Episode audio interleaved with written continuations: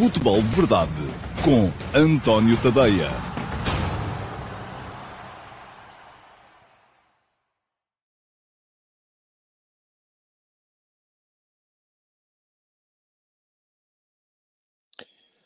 Ora, então, olá, muito bom dia a todos e sejam muito bem-vindos à edição número 744 do Futebol de Verdade. Hoje é uh, segunda-feira, é dia 13 de fevereiro de 2023 e ontem houve Uh, Sporting Porto, ganhou o Porto, como já tinha ganho nas últimas quatro vezes que se defrontaram estas uh, duas equipas, e portanto o Porto acabou por dar uh, um pulo em frente na sua pretensão de poder fazer frente ao Benfica e eventualmente ao Sporting Clube Braga na luta pelo título de campeão nacional.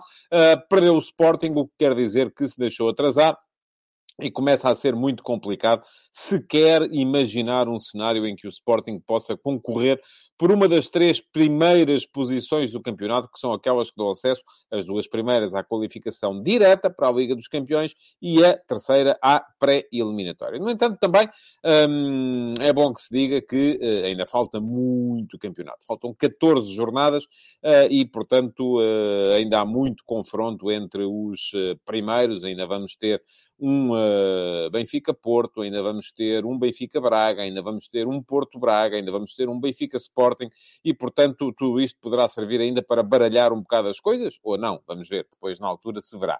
Muito bem, vamos falar aqui hoje, sobretudo, daquilo que foi o jogo de ontem, o uh, Sporting Porto. Vou tentar uh, deixar aqui algumas ideias relativamente àquilo que as duas equipas puseram em campo, falando quase sempre de futebol de verdade, futebol a sério mesmo, e pouco daquelas coisas que muitas vezes estão aí na ordem do dia, que são aquelas que a mim, muito francamente, a não ser que tenha maneira uh, absolutamente factual e concreta de as eh, denunciar, me interessam pouco ou nada. Mas antes de começarmos uh, a ordem normal do dia, Uh, vamos uh, olhar para os primeiros comentários que apareceram desde que lancei a emissão do Futebol de Verdade.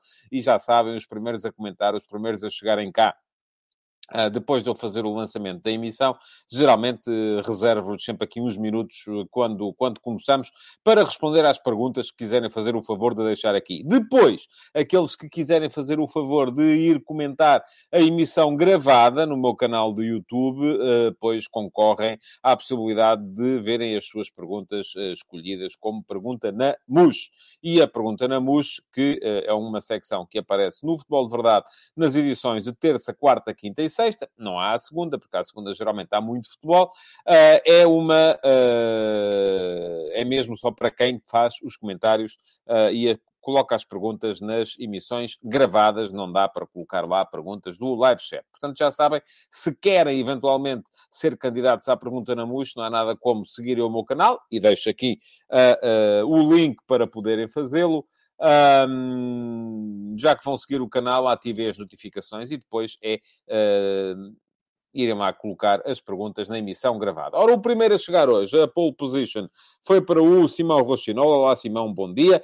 E o Simão olha para a Premier League e uh, diz o Arsenal voltou a perder pontos nesta jornada, ou seja, já perdeu 5 nos últimos dois jogos, é verdade, e nesta jornada com razões de queixa, inclusive já reconhecidas pela própria Premier League relativamente a um erro humano na, uh, no VAR, uh, no empate com o Brentford, mas, e pergunto ao Simão, poderemos estar a assistir a uma quebra de produção da equipa de Arteta e como podem reagir caso percam com o City? Vai ser muito complicado se perdem com o City. Neste momento, a diferença já está em 3 pontos. agora, aqui há um, há um fator que eu acho que é sempre muito importante, para não dizer fundamental, que é o fator mental, que é o fator uh, de uma equipa que está habituada a ganhar, que sabe que as coisas volta, não volta, lhe correm bem, e uma equipa que está habituada a perder, que também sabe que as coisas volta, não volta, lhe correm mal. Uh, e isto pode, de certa forma, condicionar aqui o, o rendimento da equipa do Arsenal, uh, que foi muito mais forte do que todas as outras na primeira metade do campeonato, mas que neste momento está de facto a ceder. E vamos a ver, isto é o que acontece sempre que aparece um underdog uh, em condições de poder ganhar um campeonato. Há aqueles que não há uma resposta universal para, para a pergunta, uh, que é, ah, os underdogs quando começam a ceder vão sempre abaixo, ou não, ah, os underdogs quando começam a ceder uh, encontram uh, geralmente dentro deles a força mental para poderem dar a volta por cima. não há uma resposta universal. Já se viram uns casos, já se viram outros. Esta equipa do Arsenal, de facto, nas últimas partidas, tem mostrado um bocadinho menos de futebol. Parece-me que há jogadores ali em quebra de produção. Caso evidente do, do Martinelli. Uh, afinal de contas, a troca de ponta de lança, uh, se calhar, não está a ser assim tão boa como chegou a parecer uh, quando se deu a, a, lesão do Gabriel Jesus. portanto, há ali uma série de coisas que devem ser ponderadas, mas para já uh, vai herder a Premier League com esse uh, jogo entre o Arsenal e o Manchester City. Marco Andrade, bom dia. Queria saber se acha que Trincão dará a volta por cima do momento atual, atingido o potencial ou perto, que fez com que o Barcelona pagasse 30 milhões de euros. Está difícil, Marco. Está muito difícil. Eu acho que o Trincão tem sido um elemento claramente em subrendimento desde o início da época. Uh, não é de agora, é desde o início da época. Acredito que uh, o Ruben Amorim, uh, quando, e quando se fez o negócio no início da época, que a ideia fosse o Sporting conseguir por um total de 10 milhões de euros um jogador que já valeu 30, há pouco tempo valeu, valeu 30, se calhar inflacionados, não, muito provavelmente inflacionados, quando saiu para o Barça, mas neste momento começam a aparecer 10 milhões de euros deitados ao lixo. Porquê? Porque os 10 milhões são facilmente explicáveis. Foram 3 milhões por um empréstimo de um ano e 7 milhões por uma cláusula de compra que, não sendo obrigatória, era como se fosse. Aquilo que uh, tem sido noticiado em Espanha era que o Sporting se obrigava a, a fazer, a, a comprar 50% do passe do, do Francisco Trincão, uh, desde que permanecesse na primeira divisão. Isto é, desde que não fosse despromovido. Ora, isso uh, ainda não é, creio eu, Uh, matemático, ainda pode acontecer, mas é evidente que não vai acontecer e, portanto, o Sporting vai acabar por pagar os tais 10 milhões de euros por metade do passe do Francisco Trincão. O Trincão está um jogador de futebol demasiado miúdo, está um jogador de futebol demasiado macio, está um jogador de futebol uh, pouco físico, um jogador de futebol que se encolhe nos, nos... Apesar de ser... E atenção, aqui há duas dimensões. Uh, que são muito interessantes de separar, até porque as pessoas geralmente não as separam. Que é, por um lado, então, mas se um jogador fisicamente não está à altura, por que razão é que raramente é substituído? Uh, e por que razão é que sai sempre primeiro o Edwards uh, e fica sempre o Trincão em campo? Ontem, por acaso, não aconteceu, porque o Trincão estava, ao que parece, doente com a amigdalite. Uh, e aqui a questão é, porque o Trincão é um jogador que dá muito mais em termos de sprints, em termos de, sobretudo sem bola, em termos de recuperações, em termos de uh, manter o mesmo nível físico durante os 90 minutos. Agora, isso não quer dizer que o nível físico dele não seja um bocadinho uma flatline. Isto é, não tem uh, o, o, nível físico do Edwards, é um nível físico de esticões, acelera, para, acelera, para. Daí se falar da sua intermitência. O nível físico do Trincão é um bocadinho flat, mas faz com que uh, ele depois também não seja capaz de meter alguma intensidade no seu jogo, ou não seja a ser capaz de o fazer este ano, e isso faz com que perca duelos, faz com que muitas vezes trave o jogo da equipa com o seu futebol mais miúdo. Não vou dizer que este tipo de jogadores não possa vir a ter sucesso, claro que pode, mas é preciso construir uma forma de jogar para eles, uma forma de jogar coletiva em que eles se encaixem. E se calhar não é a forma de jogar coletiva em que se encaixam muitos dos outros jogadores do 11 do Sporting. Portanto, é por isso que eu digo que a coisa não está fácil. Trincão é um excelente jogador, não está este ano a mostrar, está desde o início da época, não é de agora, é desde o início da época a mostrar um rendimento abaixo daquilo que uh, creio eu que posso dizer, todos nós esperaríamos dele. Tiago António Carvalho, bom dia. Em jeito de brincadeira, aquele 11 inicial do Amorim e a própria gestão do jogo fez lembrar experiências no CM, depois FM.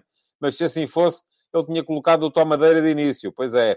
Uh, já vou falar da gestão do jogo mais daqui a bocado, quando, quando chegarmos ao tema. Uh, mas uh, para já, enfim, vou-lhe só dizer que sim, foi uma gestão. pareceu-me demasiado mexido. pareceu-me demasiado... E lá está. Muitas vezes e eu tenho sido sempre coerente no, no, que toca a isto. É ver aí malta, muita gente a dizer ah, o Amorim nunca muda, é sempre igual. E, pá, ontem muitos sportinguistas vão ter dito que saudades do tempo em que o Amorim nunca muda. Porque o Amorim agora muda muito. E ontem mudou demais, do meu ponto de vista. Sim, mudou demais. Uh, e mudou muitas vezes. E às vezes, este ano tem-se reparado, tem-se notado isso. Às vezes muda jogos uh, onde aquilo que parece faltar é um bocadinho mais de insistência, não é de mudança. Uh, mas, enfim, os treinadores, todos eles, tem o seu processo de, uh, de crescimento, e podemos dizer, ah, mas o, e o próprio Ruben Amorim falou disso antes do jogo, quando disse que o Sérgio Conceição, no entender dele, e no meu também, como é evidente, tem mais títulos, marcou muito mais o futebol português, mas também é mais velho, lá está. E o Sérgio Conceição fez todo um tirocínio como treinador, que não incluiu só o Olhanense, a Académica, o Sporting Clube Braga, o Vitória Sport Clube, incluiu também o Nantes, incluiu também uma passagem, uh, ainda creio eu, como adjunto no Standard de Liège, e, portanto, uh, foi alguém que teve tempo para aprender algumas coisas uh, que o Amorim está a aprender já com o, uh, com o Fórmula 1 em andamento. o, o, lá está, o, o, Sérgio Conceição teve um período em que, antes de chegar à Fórmula 1, andou a competir nos, nos Stock Cars, e isso acaba por lhe permitir consolidar o percurso de uma forma completamente diferente. João Carvalho, bom dia. Por que não jogar com Paulinho e Chermiti? Então, mas ontem o Sporting jogou com Paulinho e Chermiti, João. Uh, e não se pode dizer que tenha dado grande resultado. Paulinho, segundo já li, é 50 e tal minutos em campo, tocou sete vezes na bola. Uh, vamos lá ver. Há muitas maneiras de jogar. Uh, com um ponto de lança, com dois, sem nenhum, com três, enfim, é como quiserem. Geralmente, eu tendo a acreditar que as equipas jogam melhor se jogarem da maneira como treinam. Se jogarem da maneira que aperfeiçoam no treino. E geralmente também tende a acreditar que uma equipa que aperfeiçoa bem uma maneira e não deve aperfeiçoá-la ao máximo antes de começar a, a pensar em, em, em, em pôr em prática planos alternativos. É uma coisa que leva tempo. Neste momento, o processo, todo o processo ofensivo do Sporting é feito com um jogador no corredor central que baixa muitas vezes até em apoio para ligar o jogo com os médios, uh, para depois permitir o lançamento dos outros dois avançados retraídos, interiores, vamos chamar-lhe assim, não são uh, de todos extremos, uh, que estão um bocadinho mais retraídos, precisamente para depois poderem surpreender em ataques à profundidade ou apanhar a bola entre linhas e encarar os defesas adversários em um para um. Este é um sistema que, se for invertido, pode dizer, ah, mas pode inverter. Claro que pode. E às vezes há coisas que se fazem sem treinar e que resultam. Uh, mas, à partida, não sou grande partidário disso. Pode inverter, pode, jogar com dois avançados a encostar aos, aos centrais adversários, tentar empurrar a linha, a última linha do adversário para trás, para depois jogar com um homem mais solto entre linhas. Uh, claro que é possível fazer isso. Uh, claro que há equipas que jogam assim. Agora a questão é, e treinam? Aparentemente, por aquilo que se viu ontem, embora o Shermity tenha jogado um bocadinho mais sobre, uh, lá está, como avançado retraído sobre a esquerda, uh, não tenha, uh, como não resulta lá muito bem, é sinal que com certeza não está a ser muito treinado. E dizem vocês, então, mas porquê é que não treinam? Porque lá está, estão a treinar aquele que é o modelo principal. E uma equipa, se tem X horas de treino por semana, se as ocupa a treinar aquilo que não vai jogar, é normal que depois a maneira como vai jogar acabe por não ser uh, tão aperfeiçoada quanto, quanto essa é a questão que eu tenho uh, a, esse, a esse respeito. Bom, mais uma pergunta. O Viriato da Beira veio cá uh, dizer só bom dia, dizer que foi a machadada final em Esgaio. Não vejo a coisa assim. Uh, aliás, o Emanuel Dantas também deixa bom dia. O João Spínola diz 15 minutos de Esgaio e o Sporting fora do título. Eu acho que o Sporting fora do título já estava. Uh, mas também não, não faço uma associação. E vamos lá ver. Uh, uh, Deixa-me só ver. Não sei se o microfone aqui está. Não sei se hoje está com problemas de som, se não. Isto, enfim. Uh, mas estou aqui a olhar para a imagem e estou a ver o microfone demasiado ali a bater na camisa. Bom, agora damos aqui um toque de cabeça. Bom, mas estava a dizer, não faço... Uh, uh, a questão da gestão da, da, substituição do Jogaio, acho que foi daquelas em que eh, entendo as razões. E já vou falar sobre isso lá mais à frente. Domingos, bom dia! Uma vez mais, a bola, lá está, na sua primeira página, não faz qualquer referência ao vencedor do jogo. Uma notícia não deve ser dada de forma imparcial e isenta, ao invés de dar a perspectiva de uma das partes como notícia. Domingos, sim. Agora, volto a dizer-lhe uh, o que já disse aqui no outro dia. Não entendo, francamente, a vossa fixação com as primeiras páginas. É como, já disse aqui no outro dia e volto a dizer, é como comprarmos um livro e dizer assim, é pá, comprei este livro, a capa é espetacular. Ah, mas leste o que estava lá dentro? Não, mas isso também não interessa. Na capa estava tudo muito bem explicado. Pronto, lá está. Esqueçam as primeiras páginas. E depois, outra questão que eu tenho para vos dizer em relação a isso. As primeiras páginas são o mercado a funcionar. Não gostam? Não comprem. Não consomem. Consumam aquilo de que gostam. Agora, a verdade, e eu expliquei isso ainda no outro dia, porque vi que andava aí tanta gente a, a, a falar da questão das ameaças e dos insultos ao Rui Santos, ao comentador da, da, da CNN, da TVI barra CNN, que escrevi o último passo deste fim de semana foi sobre essa temática. Não só para dizer, como é evidente, que são inaceitáveis, do meu ponto de vista, quaisquer ameaças, quaisquer insultos, para vos dizer que tenho ali umas centenas também guardadas, porque guardo todas, é como aquela frase feita da autoajuda, as pedras no caminho guardo para fazer um castelo. Eu guardo, tenho ali muitas, uh, geralmente ligo-lhes pouco, uh, embora admita que se a pessoa não está uh, num bom momento, acabem por fazer, acabem por fazer moça. mas para dizer também que entendo que a modernidade e que o comportamento das empresas de comunicação social não tem sido o melhor. Agora, atenção, não quero com isto, de maneira nenhuma, fazer duas coisas. A primeira é, não quero com isto de maneira nenhuma dizer que isto, repetir aqui um bocadinho aquele paradigma da miúda que minissaia e, portanto, foi violada, mas é pá, ia de minissaia, não se admirem. Não, isso é uma estupidez.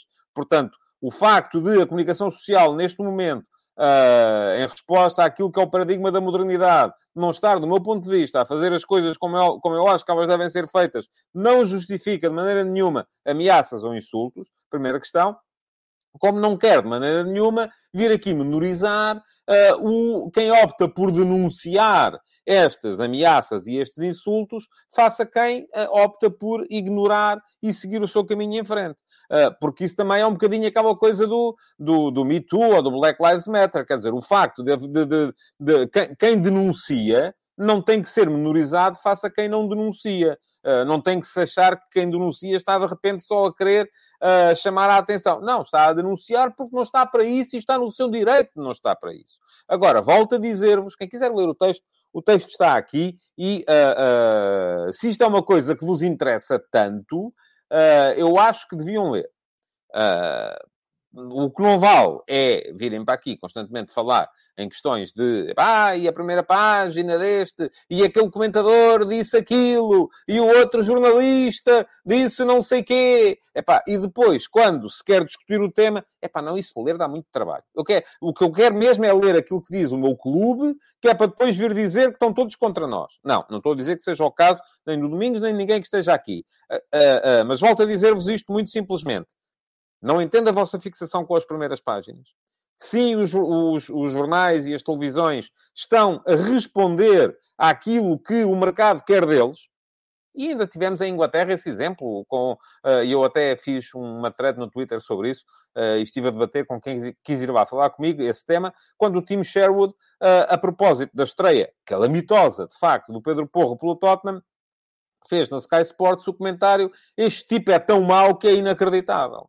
Ora, eu admito que se possa dizer que ele esteve muito mal, porque esteve, é verdade. Vir dizer que o tipo é tão mau, quer dizer que não presta mesmo, nunca vai ser bom, mas é isso que as redes querem hoje em dia. É isso que o público quer hoje em dia. São estes juízos definitivos, absolutamente uh, uh, uh, radicais, em que ou se é muito bom ou se é muito mau. E tudo o que seja explicar, tudo o que seja ponderar, tudo o que seja ter uma opinião equilibrada, hoje em dia não é favorecido nem pelas redes, nem pelo mercado, pelos algoritmos. E, portanto, eu percebo a lógica das empresas.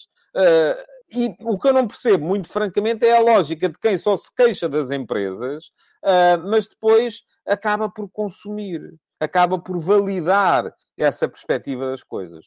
Uh, pronto, quem quiser ler, está lá o texto, é dar lá um salto, já deixei o link ali atrás. Aproveito para uh, vos deixar também aqui a passar em rodapé o endereço do meu Substack, está a passar aqui embaixo, é tadeia.substack.com. Quem quiser subscrever, fica aqui também o link para poder uh, fazê-lo.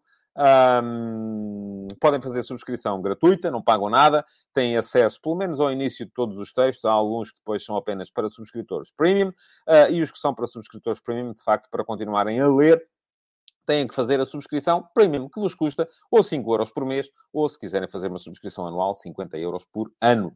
Uh, e uh, lá está. Aí não só entram, conseguem ler tudo, não só o que eu vou escrever, como aquilo que já lá está, escrito para trás, como têm acesso ao meu canal de Telegram, onde eu leio os textos para vocês poderem ouvir, sem terem que uh, perder tempo a ler, e podem ouvi-los enquanto estão a cumprir outras tarefas do dia a dia, como podem também perfeitamente entrar no meu servidor de Discord, onde uh, vamos discutindo futebol e vamos discutindo outras coisas em chat rooms que lá estão. Por exemplo, neste fim de semana, finalmente, porque tive um bocadinho mais de tempo, lá deixei a receita das famosas bifanas. Já lá está a receita, quem quiser é dar lá um salto e já sabe como é que se fazem bifanas cá em casa. É só repetir e depois convidarem já agora para a malta poder ir lá também experimentar. Muito bem, vamos lá ver se vocês, o que é que vocês têm a dizer uh, relativamente uh, pa, pa, pa, ao que está, uh, ao que eu estive para aqui a dizer. Muito bem. Um... Alguém estava aqui a contestar e tal, não sei o quê. Não, enfim. Bom, isso não interessa. Diz o Pedro Ferreira que o Arsenal não tem plantel para ser campeão. Já disse isso há três semanas. Uh, o António Severo recorda que o Arsenal tem um jogo a menos.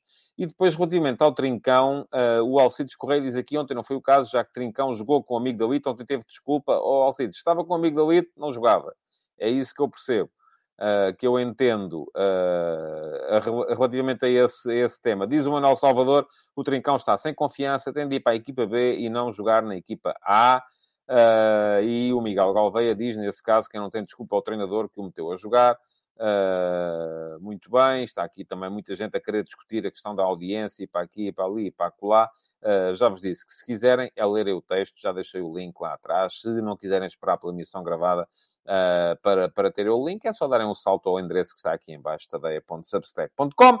E diz ainda aqui Uh, o Vidal Marcos, muita gente pede a cabeça de Ruben Amorim, para mim é o único competente ali dentro, o que acha o António, eu acho que para o Sporting seria calamitoso neste momento que o Ruben Amorim saísse, é essa a minha opinião, vocês podem ter uma completamente diferente. Uh, Nilton Alvinto, Porto não tem que jogar bem, tem é que ganhar, e já viu o Nilton, eu tenho estado aqui, tenho estado aqui a ler comentários, e os comentários são todos sobre o Sporting também, não são sobre o Porto. O seu é dos primeiros que aparece sobre o Porto, uh, e daqui a bocado estão-me a acusar a dizer que eu só estou a falar do Sporting e não estou a falar do Porto, mas eu, aqui é a tal regra, uh, eu leio os primeiros comentários, não tenho capacidade para, um, para estar a, a, a, a ler todos. Uh, pá, pá, pá, muito bem.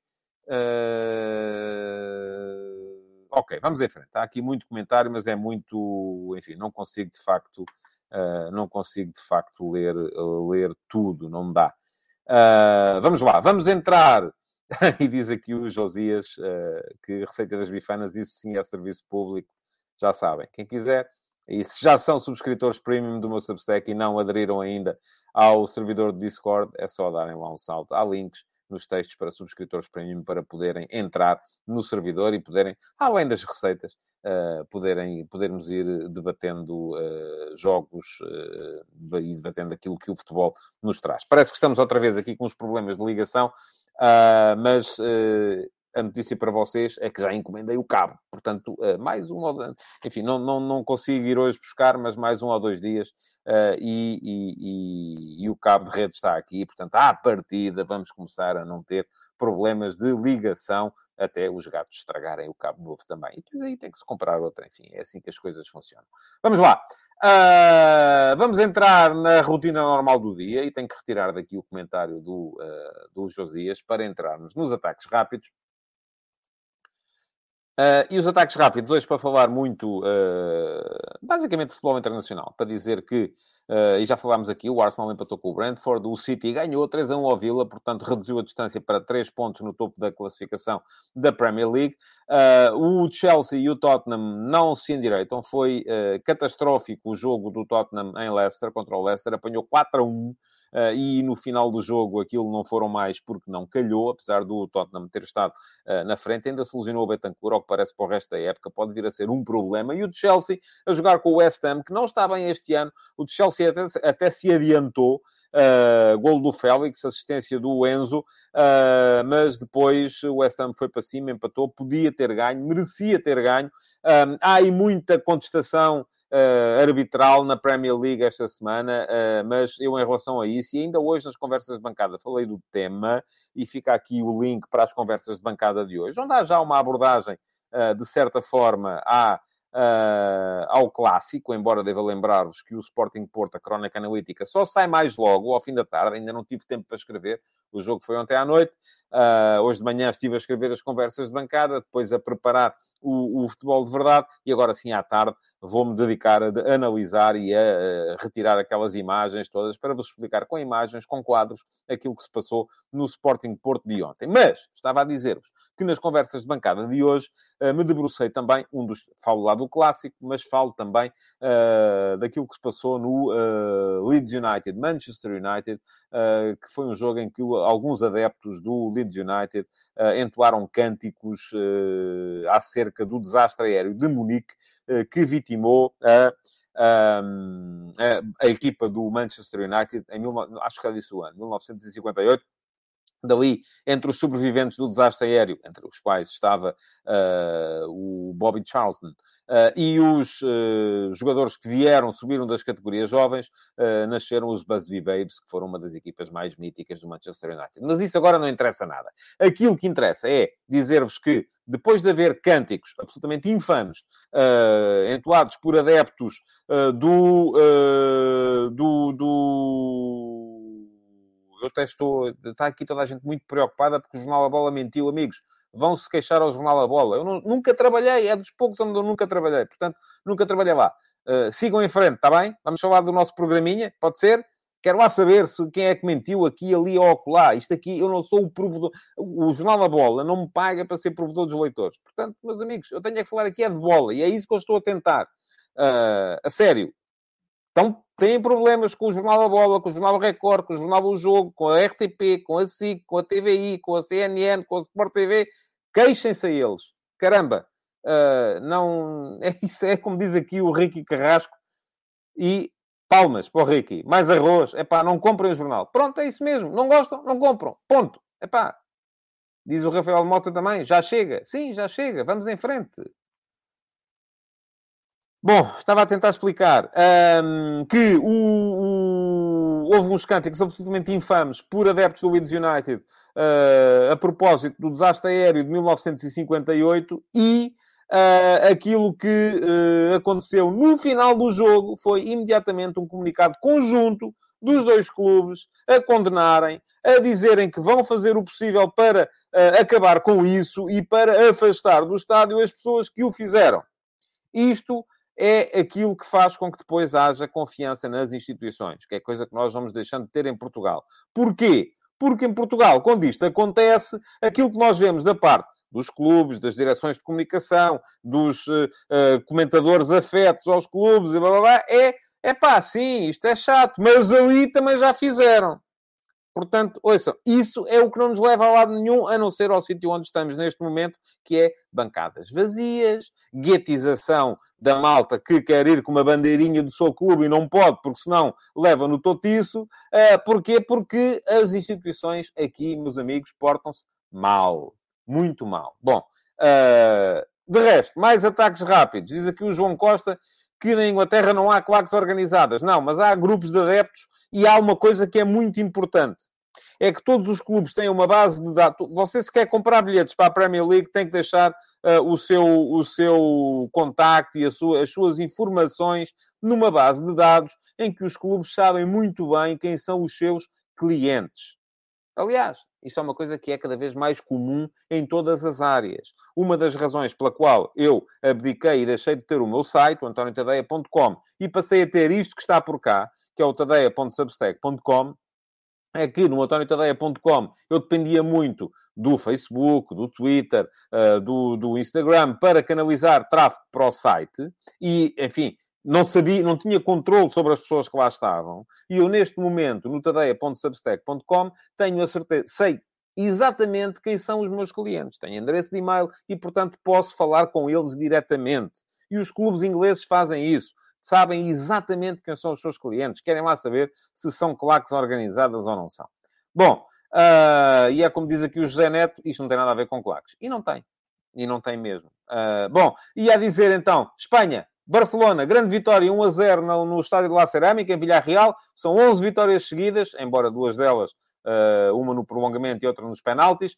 11 pontos de avanço, embora com mais um jogo, sobre o Real Madrid uh, e uh, cada vez mais uma, uma, uma convicção de que o Barça pode, de facto, chegar ao, ao título. entretanto, o Real Madrid ganhou o Campeonato do Mundo de Clubes. Fácil, fácil, fácil. Foram cinco na final, já se esperava. Acaba por ser uma, uma enfim, pouca surpresa a, a vitória do, do Real, embora eu admitisse eh, que o Flamengo, se lá chegasse à final, nem à final chegou, pudesse vir eventualmente a complicar um bocadinho a tarefa ao Real Madrid. Eh, mas o Flamengo, enfim, nem à final chegou, o momento não era bom. Bundesliga, e porque me diz aqui uh, o Pedro Videira que o União Berlim é a equipa mais extraordinária da Europa este ano, são seis vitórias seguidas desde que recomeçou o campeonato, está a um ponto do Bayern.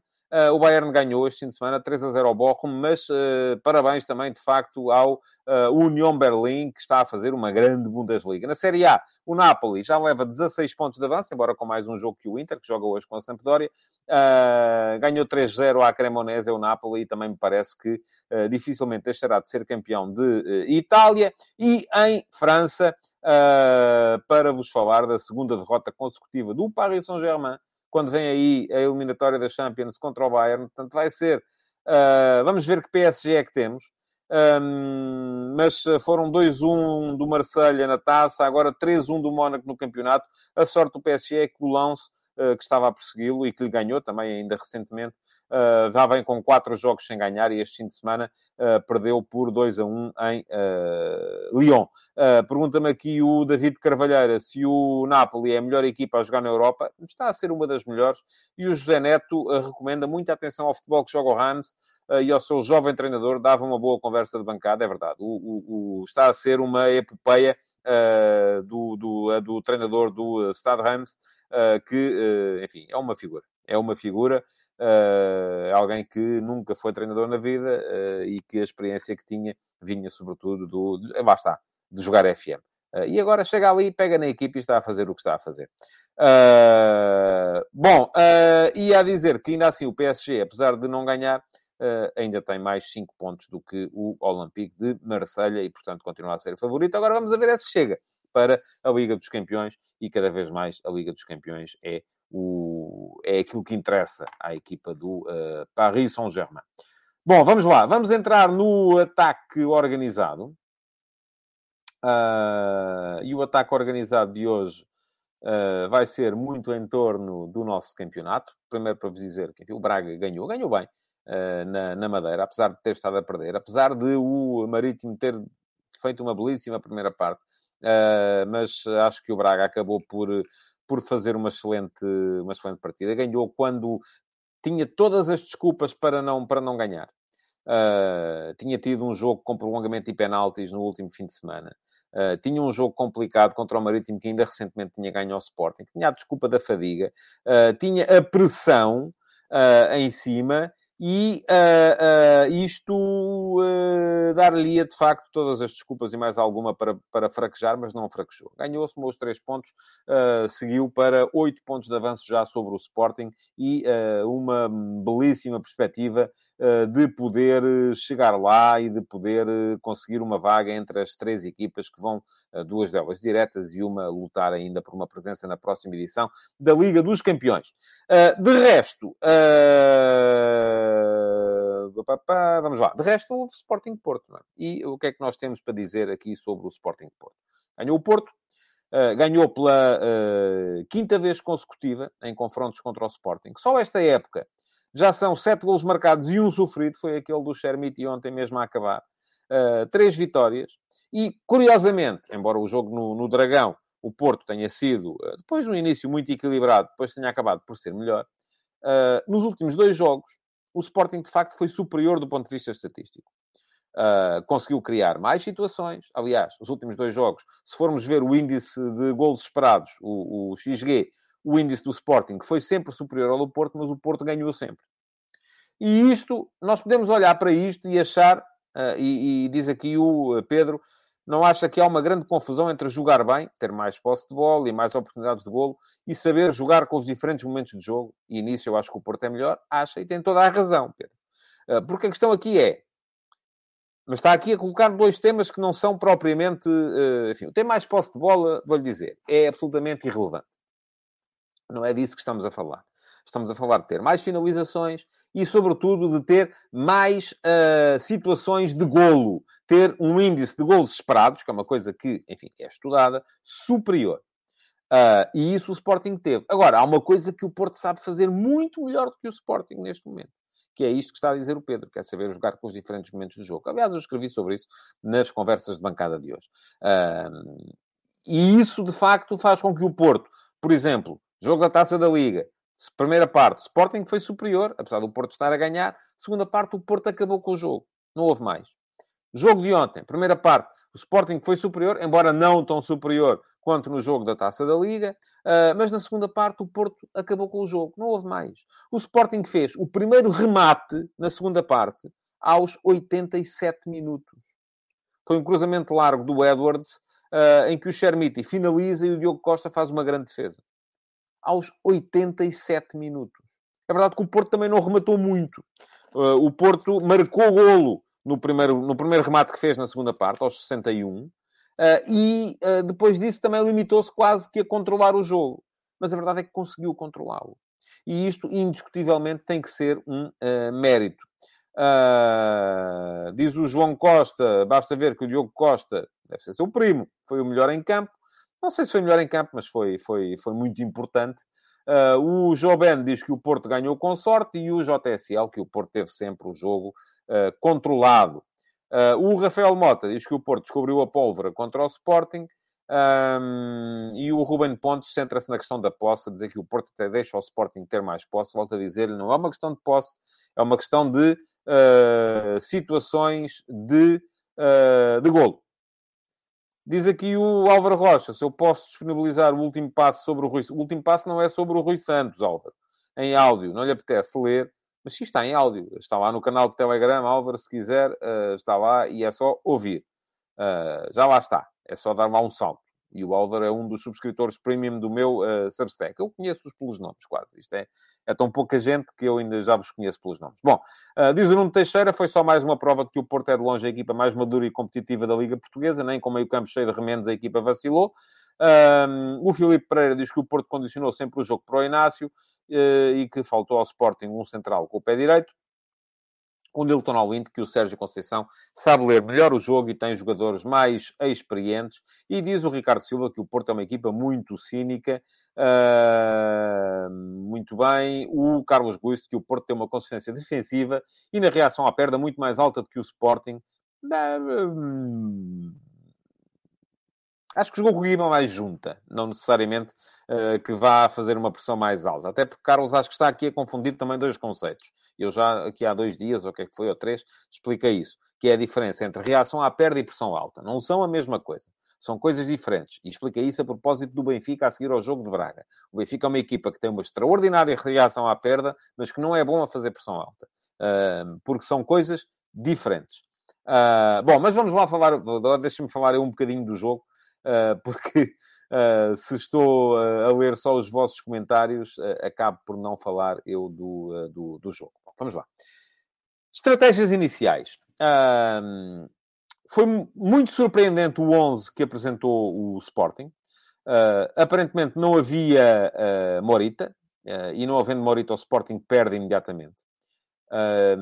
e, e, e, diz aqui o Carlos Guist, vou só voltar atrás, porque é um tema que ficou em aberto, que o Porto faz bem as duas eu acho que o Benfica é melhor na reação à perda e o Porto é melhor na pressão alta. Mas mesmo assim, no jogo da Taça da Liga, a pressão alta do Porto uh, deixou-lhe muitos problemas porque o Sporting conseguiu sempre sair. Uh, porque aqui lá está, não há, não há, não há índices absolutos. Não há gente que faça tudo bem, nem gente que faça tudo mal. Apesar de uh, os tais juízes definitivos nas redes sociais nos querem convencer do contrário. Uh, bom, vamos lá. Estava a explicar. O 11 do Sporting. Não havendo Morita, Pedro Gonçalves no meio campo. Creio que será neste momento a melhor opção, embora seja uma opção que eu acho que não favorece o Sporting. Um, eu acho que o Morita tem no meio campo do Sporting... Os dois médios têm neste momento no meio campo do Sporting uma importância fundamental. E acho que ontem Uh, o Pedro Gonçalves não esteve tão bem, por exemplo, quando esteve no jogo contra o Benfica, a jogar a meio, onde também jogou a meio campo, o jogo na luz. Mas é curioso que o Sporting, nos dois jogos que faz, grandes, com o Pedro Gonçalves a meio campo, sofre sempre dois golos. Empatou 2-2 com o Benfica na luz, perdeu 2-1 com o Porto em Alvalade. Uh, porquê? E acho que ontem se, se viu isso. Viu-se um Sporting com alguma dificuldade para preencher a zona central, quando não tinha bola muita facilidade para os jogadores do Porto irem ganhar a bola naquele, naquele espaço, dentro do bloco, aquele espaço entre linhas. Segundo as bolas, duelos eram constantemente do Porto, e aliás, a grande ocasião do Porto na primeira parte, que é o remate do Taremi ao, ao poste, seguido daquele cabeceamento uh, do Marcano para fora, nasce precisamente de uma recuperação no espaço entre linhas, que o Sporting deixava muitas vezes abandonado. Uh, e, portanto, pergunta-me aqui o António Matos, quem é que sentiu mais as ausências no Clássico? Sentiu o Sporting porque perdeu, não sentiu o Porto porque ganhou. Aqui, na verdade, a questão é essa. Uh, mas acho que o Sporting, uh, uh, de facto, e chamar aqui a atenção o Ricardo Silva, não sei se é mesmo assim, mas em seis derrotas do Sporting, cinco são sem Morita. Sim, Morita é um jogador, neste momento, fundamental. Fundamental pela consistência que dá ao meio campo do Sporting. não havendo Morita, baixou o Pedro Gonçalves. O que muita gente não entendeu, e enfim, já era de esperar, mais ou menos, que Belharino jogasse como, como titular, houve muita gente que não entendeu uh, duas coisas. Uma delas, a presença do uh, Fatau uh, como lateral esquerdo, ou como ala esquerdo. E já ali muita gente diz, pá, não se percebe, ele nem sequer é defesa, assim, mas os alas do Sporting não são defesas. Ou melhor, aprendem a defender. Aliás, se viram o que o Porro fez no jogo do Tottenham, é o que toda a gente diz lá neste momento, é pá, ele nem sequer é defesa. Pois não. A questão é que é preciso criar dinâmicas que permitam explorar a maneira como o, o, o, o Porro ataca, como o Fatal ataca. E eu percebi a lógica da entrada do Fatal, uh, embora acho que o Nuno Santos é um jogador, não jogando ali, devia ter jogado na frente, porque é um jogador que eu acho que faz sempre falta ao Sporting, mas uh, a explicação que o Ruben Amorim deu no final, para mim, é boa. Uh, o Sporting tinha geralmente um dos dois alas, era muito forte no 1 um para 1, um, o Nuno Santos é diferente. O Nuno Santos é um jogador que recebe no espaço, que mete velocidade e cruza. O Porro era um jogador que recebia no pé e saía 1 para 1. Não tendo Porro, o Sporting precisa de continuar a ter um ala que seja capaz de receber no pé e sair 1 para 1. E esse jogador pode ser Fatal, pode ser o Arturo Gomes, uh, pode ser quem quiserem, não é o Nuno Santos.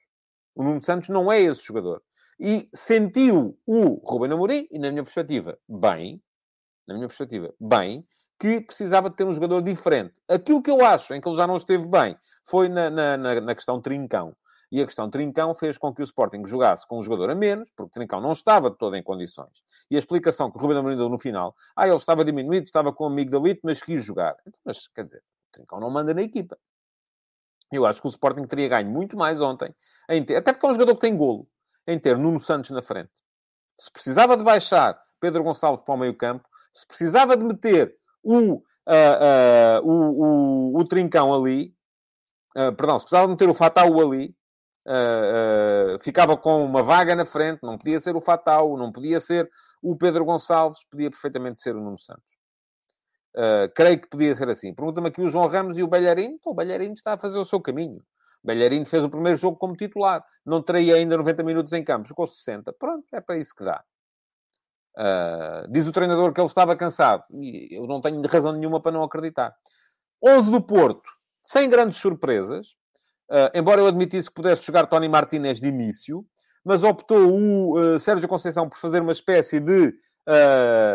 enfim, vou-lhe chamar downgrade, não no sentido de ficar pior, mas no sentido de vir para baixo, para trás Uh, porquê? Porque jogou com uh, Taremi uh, a fazer de Evan Nilsson, jogou com PP a fazer de Taremi e jogou com o Franco a fazer de Otávio. o que é que isto significa? Significa que o Porto se apresentou não tendo Otávio, quem fez aquilo que faz geralmente o Otávio, direita a meio, é o, foi o André Franco. Depois, e poderíamos esperar que pudesse vir a ser o PP. Porque o PP já fez esse papel várias vezes. Mas não. Acabou por dar o Sérgio Conceição ao PP o papel do Taremi. Havendo Taremi. Mas era o PP quem estava. Muitas vezes entre linhas. Muitas vezes uh, nas costas dos dois avançados. Sendo que os dois avançados foram o Taremi, Uh, a partir mais da direita, e o Galeno a partir mais da esquerda. Portanto, não houve grandes surpresas, porque não havia Evan Nilsson, porque não havia Otávio, uh, não havia também Eustáquio. O meio-campo acabou por funcionar ofensivamente no tal 2-2-2, com Gruitch e Uribe. Uribe é sair mais até. Defensivamente, a equipa, quando, quando a equipa apresentava o losango, era Gruitch atrás, Uribe de um lado, uh, uh, o, o, André Franco do outro, e o, o Uribe mais sobre a esquerda, o André Franco mais sobre a direita, e o PP como 10, quando, quando o meio-campo assumiu o formato losango. Uh, quando o meio-campo assumiu o formato 2-2-2, o tal armário, aquilo que eu chamei o armário, então era Gruitch com uh, Uribe e depois uh, André Franco com PP e Taremi com Galeno. Uh, portanto, nenhuma verdadeira surpresa. Ainda assim, o jogo deu-nos um Sporting mais forte no início. Uh, o Sporting teve, criou, uh, enfim, a primeira grande situação de golo é um cruzamento do Mateus Reis que o Edwards, à vontade, acaba por fazer passar a bola, a bola ao lado. Depois há uma situação do Galeno, uh, há também um remate do Trincão, Uh, e há uma grande situação de gol do Porto também, uh, em que o Galeno, recuperando a tal bola entre linhas, após uma tentativa de saída frustrada do Sporting, uh, isola o Taremi, o Taremi tira ao poste e o uh, Marcano falha uma recarga que parecia fácil de cabeça, fazendo a bola passar por, por cima. e até ao intervalo ainda há um lance do Chermiti, um livro do Edwards, uh, que podiam perfeitamente ter permitido ao Sporting fazer o primeiro gol. Ora, aqui entra a questão da gestão do jogo. E eu acho que é aqui, na gestão do jogo, uh, que o Ruben Amorim, de facto, não foi, do meu ponto de vista, não esteve bem. E não esteve bem não é tanto por causa da questão do Gaio. Uh, e há muita gente centrada, ah, o Gaio entrou, o Gaio saiu. Sim, o Gaio entrou e saiu porque o jogo mudou e eram precisas coisas diferentes. Acho que não esteve bem uh, na questão do, do, do, do, do Trincão. Uh, a dada altura, tira Trincão, mete Paulinho. Uh, depois acaba por abdicar do Fataú e meter o Nuno Santos. Um, abdica do Belharino, mete o Gaio. O Belharino aparentemente não teria, uh, 60 não teria mais que 60 minutos. Mas depois o Porto marca, e o Porto marca no primeiro remate da segunda parte quer do Porto, quer do Sporting. Alguma sorte, sim. O que o Uribe está a tentar fazer é ligar no corredor central, a bola bate no Ugarte, passa pelo meio das pernas do Inácio e volta-lhe a parar à frente para ele poder uh, uh, fazer o, o, o, remate na cara do guarda-redes. Teve alguma sorte, sim. Teve frieza também e soube fazer aquilo que os outros não souberam fazer antes dele, que foi, façam ao guarda-redes, fazer o golo. Uh, e depois, então, o Ruben volta a mudar troca o Jogai pelo Arthur, porque quer um, um jogador mais ofensivo no corredor direito, troca o Mateus Reis, que já tinha amarelo, pelo Diomandé, uh, para poder colocar os, o Inácio no lado esquerdo, só que, uh, e o Sporting aí até, enfim, não é que tenha apertado, porque eu acho que o Sporting, a segunda parte, foi completamente falhada, mas a dada altura o Sérgio Conceição começa a fazer a equipa recuar. E eu acho que não esteve bem nisso. Eu, aliás, diz aqui o Domingos, portista, Sérgio Conceição não esteve feliz nas substituições. Não se entende a aposta em Manafá e Carmo sem ritmo e afundar a equipa atrás. Por pouco corria mal. E é verdade. Podia perfeitamente ter corrido mal. Uh, o Porto começa por trocar o Galeno pelo Martínez uh, uh, para libertar um bocadinho o Taremi. Mas depois, como queria o Taremi mais sobre o corredor, troca o Taremi pelo Manafá, que é um lateral direito a jogar, numa, um lateral direito ou esquerdo, a jogar na frente. Um, dá ao Eustáquio o bocadinho que achou que ele podia jogar em vez do André Franco, e a seguir, quando o Sporting começa a meter, e a meter gente mais alta e capacidade para poder aproveitar o jogo aéreo, mete o David Carmo em vez do João Mário. Portanto, o Porto acabou com, a da altura já estava o Uribe como terceiro central, o Uribe depois voltou ao meio campo quando entrou o David Carmo, mas o Porto acaba com 5, no 5-4-1, eh, com o Tony Martinez eh, na frente, e sendo que este 5-4-1, mesmo assim, tinha dois laterais esquerdos. Uh, o João Ramos diz Galeno saiu lesionado. Está bem, saiu lesionado, mas uh, eu creio que se não fosse lesionado, alguém sairia, porque a ideia era o Tony Martinez entrar uh, de, qualquer, de qualquer forma. bom, um, diz aqui o César Gonçalves, não se entende isto relativamente ao Sporting, porque não meteu o Arthur logo, antes de ter feito aquela troca do Gaio, queimou uma substituição. Era uma possibilidade. Mas a questão é, não estaria ainda ao jogo para o Sporting ir, como se costuma dizer, para a frente, à maluca. Não, ainda não estava. Uh, o que é que acontece? Com este afundamento, o Porto, de facto, correu riscos. Uh, o Sporting tem um cabeceamento do Chermiti uh, que o Diogo Costa tira com uma defesa milagrosa. A seguir, marca golo, que é anulado, bem anulado, ao Chermiti também. Uh, e depois é num lançamento rápido que o Porto faz o 2 a 0 e mata o jogo, mas mesmo assim ainda sofre o 2 a 1. Em mais um cabeceamento do, do, do, do Chermiti. Uh, portanto, uh, acaba por ser uma vitória que o Porto justificou uh, com base na sua maior maturidade competitiva, que o Sporting, de certa forma, facilitou com esta enfim, o Ruben Amorim fala muito da bipolaridade. A equipa do Sporting ontem foi bipolar, tripolar, quadripolar, o que quisermos, porque mudou tanto que a dada altura não se sabia muito bem para onde é que estava a querer jogar. Um, e o que é que isto nos diz agora sobre o, sobre o campeonato? Que o Sporting vai ter muitas dificuldades, sequer para conseguir chegar aos três da frente. O Sporting neste momento tem 38 pontos, tem uma distância menor para o quinto classificado, que é o Vitória Sport Clube, tem 5 pontos, do que tem para o quarto, que é o Sporting Clube Braga, que está a 8 pontos. Mas isto não quer dizer que o Sporting não possa chegar a um dos três primeiros lugares. Pode chegar, está a 8 pontos do Braga. Uh, o Braga vai ter que se aguentar. O Braga vai ter que ser capaz de uh, uh, manter a cadência. E vai ter muitos jogos, sobretudo se continuar na Liga Conferência. Um, agora, não são eh, boas notícias para o Sporting. Já há muita gente a dizer Ruben Amorim para a rua. Isto, o Ruben Amorim, em todas as conferências de imprensa, tem que vir e dizer ah, e tal, eh, se quiserem como vai embora, eu vou. Eu acho que isso não faz nenhum sentido. O trabalho que o Ruben Amorim está a fazer no Sporting continua a ser bom. Um, não é por ter gerido mal este jogo que geriu, não é por ter gerido mal esta época que geriu, uh, que não pode, de facto, aprender com os erros. Acho que uh, é aquilo que eu vos estava a dizer. A questão é que o Ruben está a fazer o tirocínio, a aprender na Fórmula 1. O Sérgio Conceição, por exemplo, pôde aprender nos, uh, nos Stock Cars. Diz aqui o Carlos Guist que o Braga não deve olhar para o Sporting, mas sim para o Porto e Benfica. Ó, oh, Carlos, o Braga tem que olhar para todo o lado. Tem que olhar para a frente e tem que olhar para trás. É assim, tanto pode chegar ao segundo lugar ou até ao primeiro, se correr tudo muito bem, como pode acabar em quarto. Uh, não, não sou aí absolutamente uh, uh, essa coisa, ah, temos que olhar é para a frente, ou isso, isso é conversa de autoajuda. Uh, não, não tem muito, muito cabimento aqui. Uh, mas, uh, e quanto ao Porto, o Porto coloca-se a 5 pontos do Benfica. É verdade que o Porto tem uma segunda volta complicada. vai a Braga, vai à luz, e portanto isso vai ser difícil de gerir. mas muitas vezes os campeões nascem disso precisamente. Eu continuo a achar porque não estou a ver quebra do Benfica. Vi uma quebra do Benfica e vejo um Benfica neste momento em retoma, que o Benfica ainda é favorito para, para, ser, para ser campeão nacional, uh, mas uh, os favoritos nem sempre ganham. E o Porto está lá, está na luta. Uh, tenho mais dificuldades em ver o Braga como, como campeão, mas o Porto sim, o Porto está na luta e com certeza que isto ainda vai dar.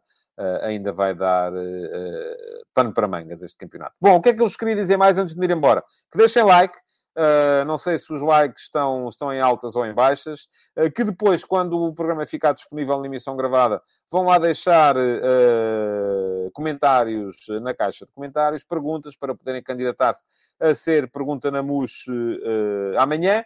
E, além disso, recordar-vos que saiu no dia 10, sexta-feira, mais um episódio da série F80. Faria anos, eh, na, na última sexta-feira, o Fernando Chalana, um dos mais brilhantes jogadores uh, que eu vi uh, no meu tempo de uh, jornalista. enfim, Chalana, Chalana foi mais no meu tempo de adepto de futebol do que de jornalista, porque enquanto eu fui jornalista ele já não, já não, já não, já não estava propriamente em altas. Mas o link para poderem ficar a conhecer a história do Fernando Chalana fica aqui. Uh, e já sabem, o F80, que já foi diário, uh, neste momento está a uma cadência semanal. Todas as semanas sai a história de um novo jogador, de um novo herói do nosso futebol, que já fez 100 anos de competição uh, nacional, embora ninguém tenha querido saber muito disso. Portanto, é deixarem like, é dar um salto ao meu Substack, é comentarem na emissão gravada e é voltarem amanhã para mais um Futebol de Verdade. Muito obrigado por terem estado aí. Amanhã estarei de volta. Até lá. Futebol de Verdade, em direto de segunda a sexta-feira, às 12h30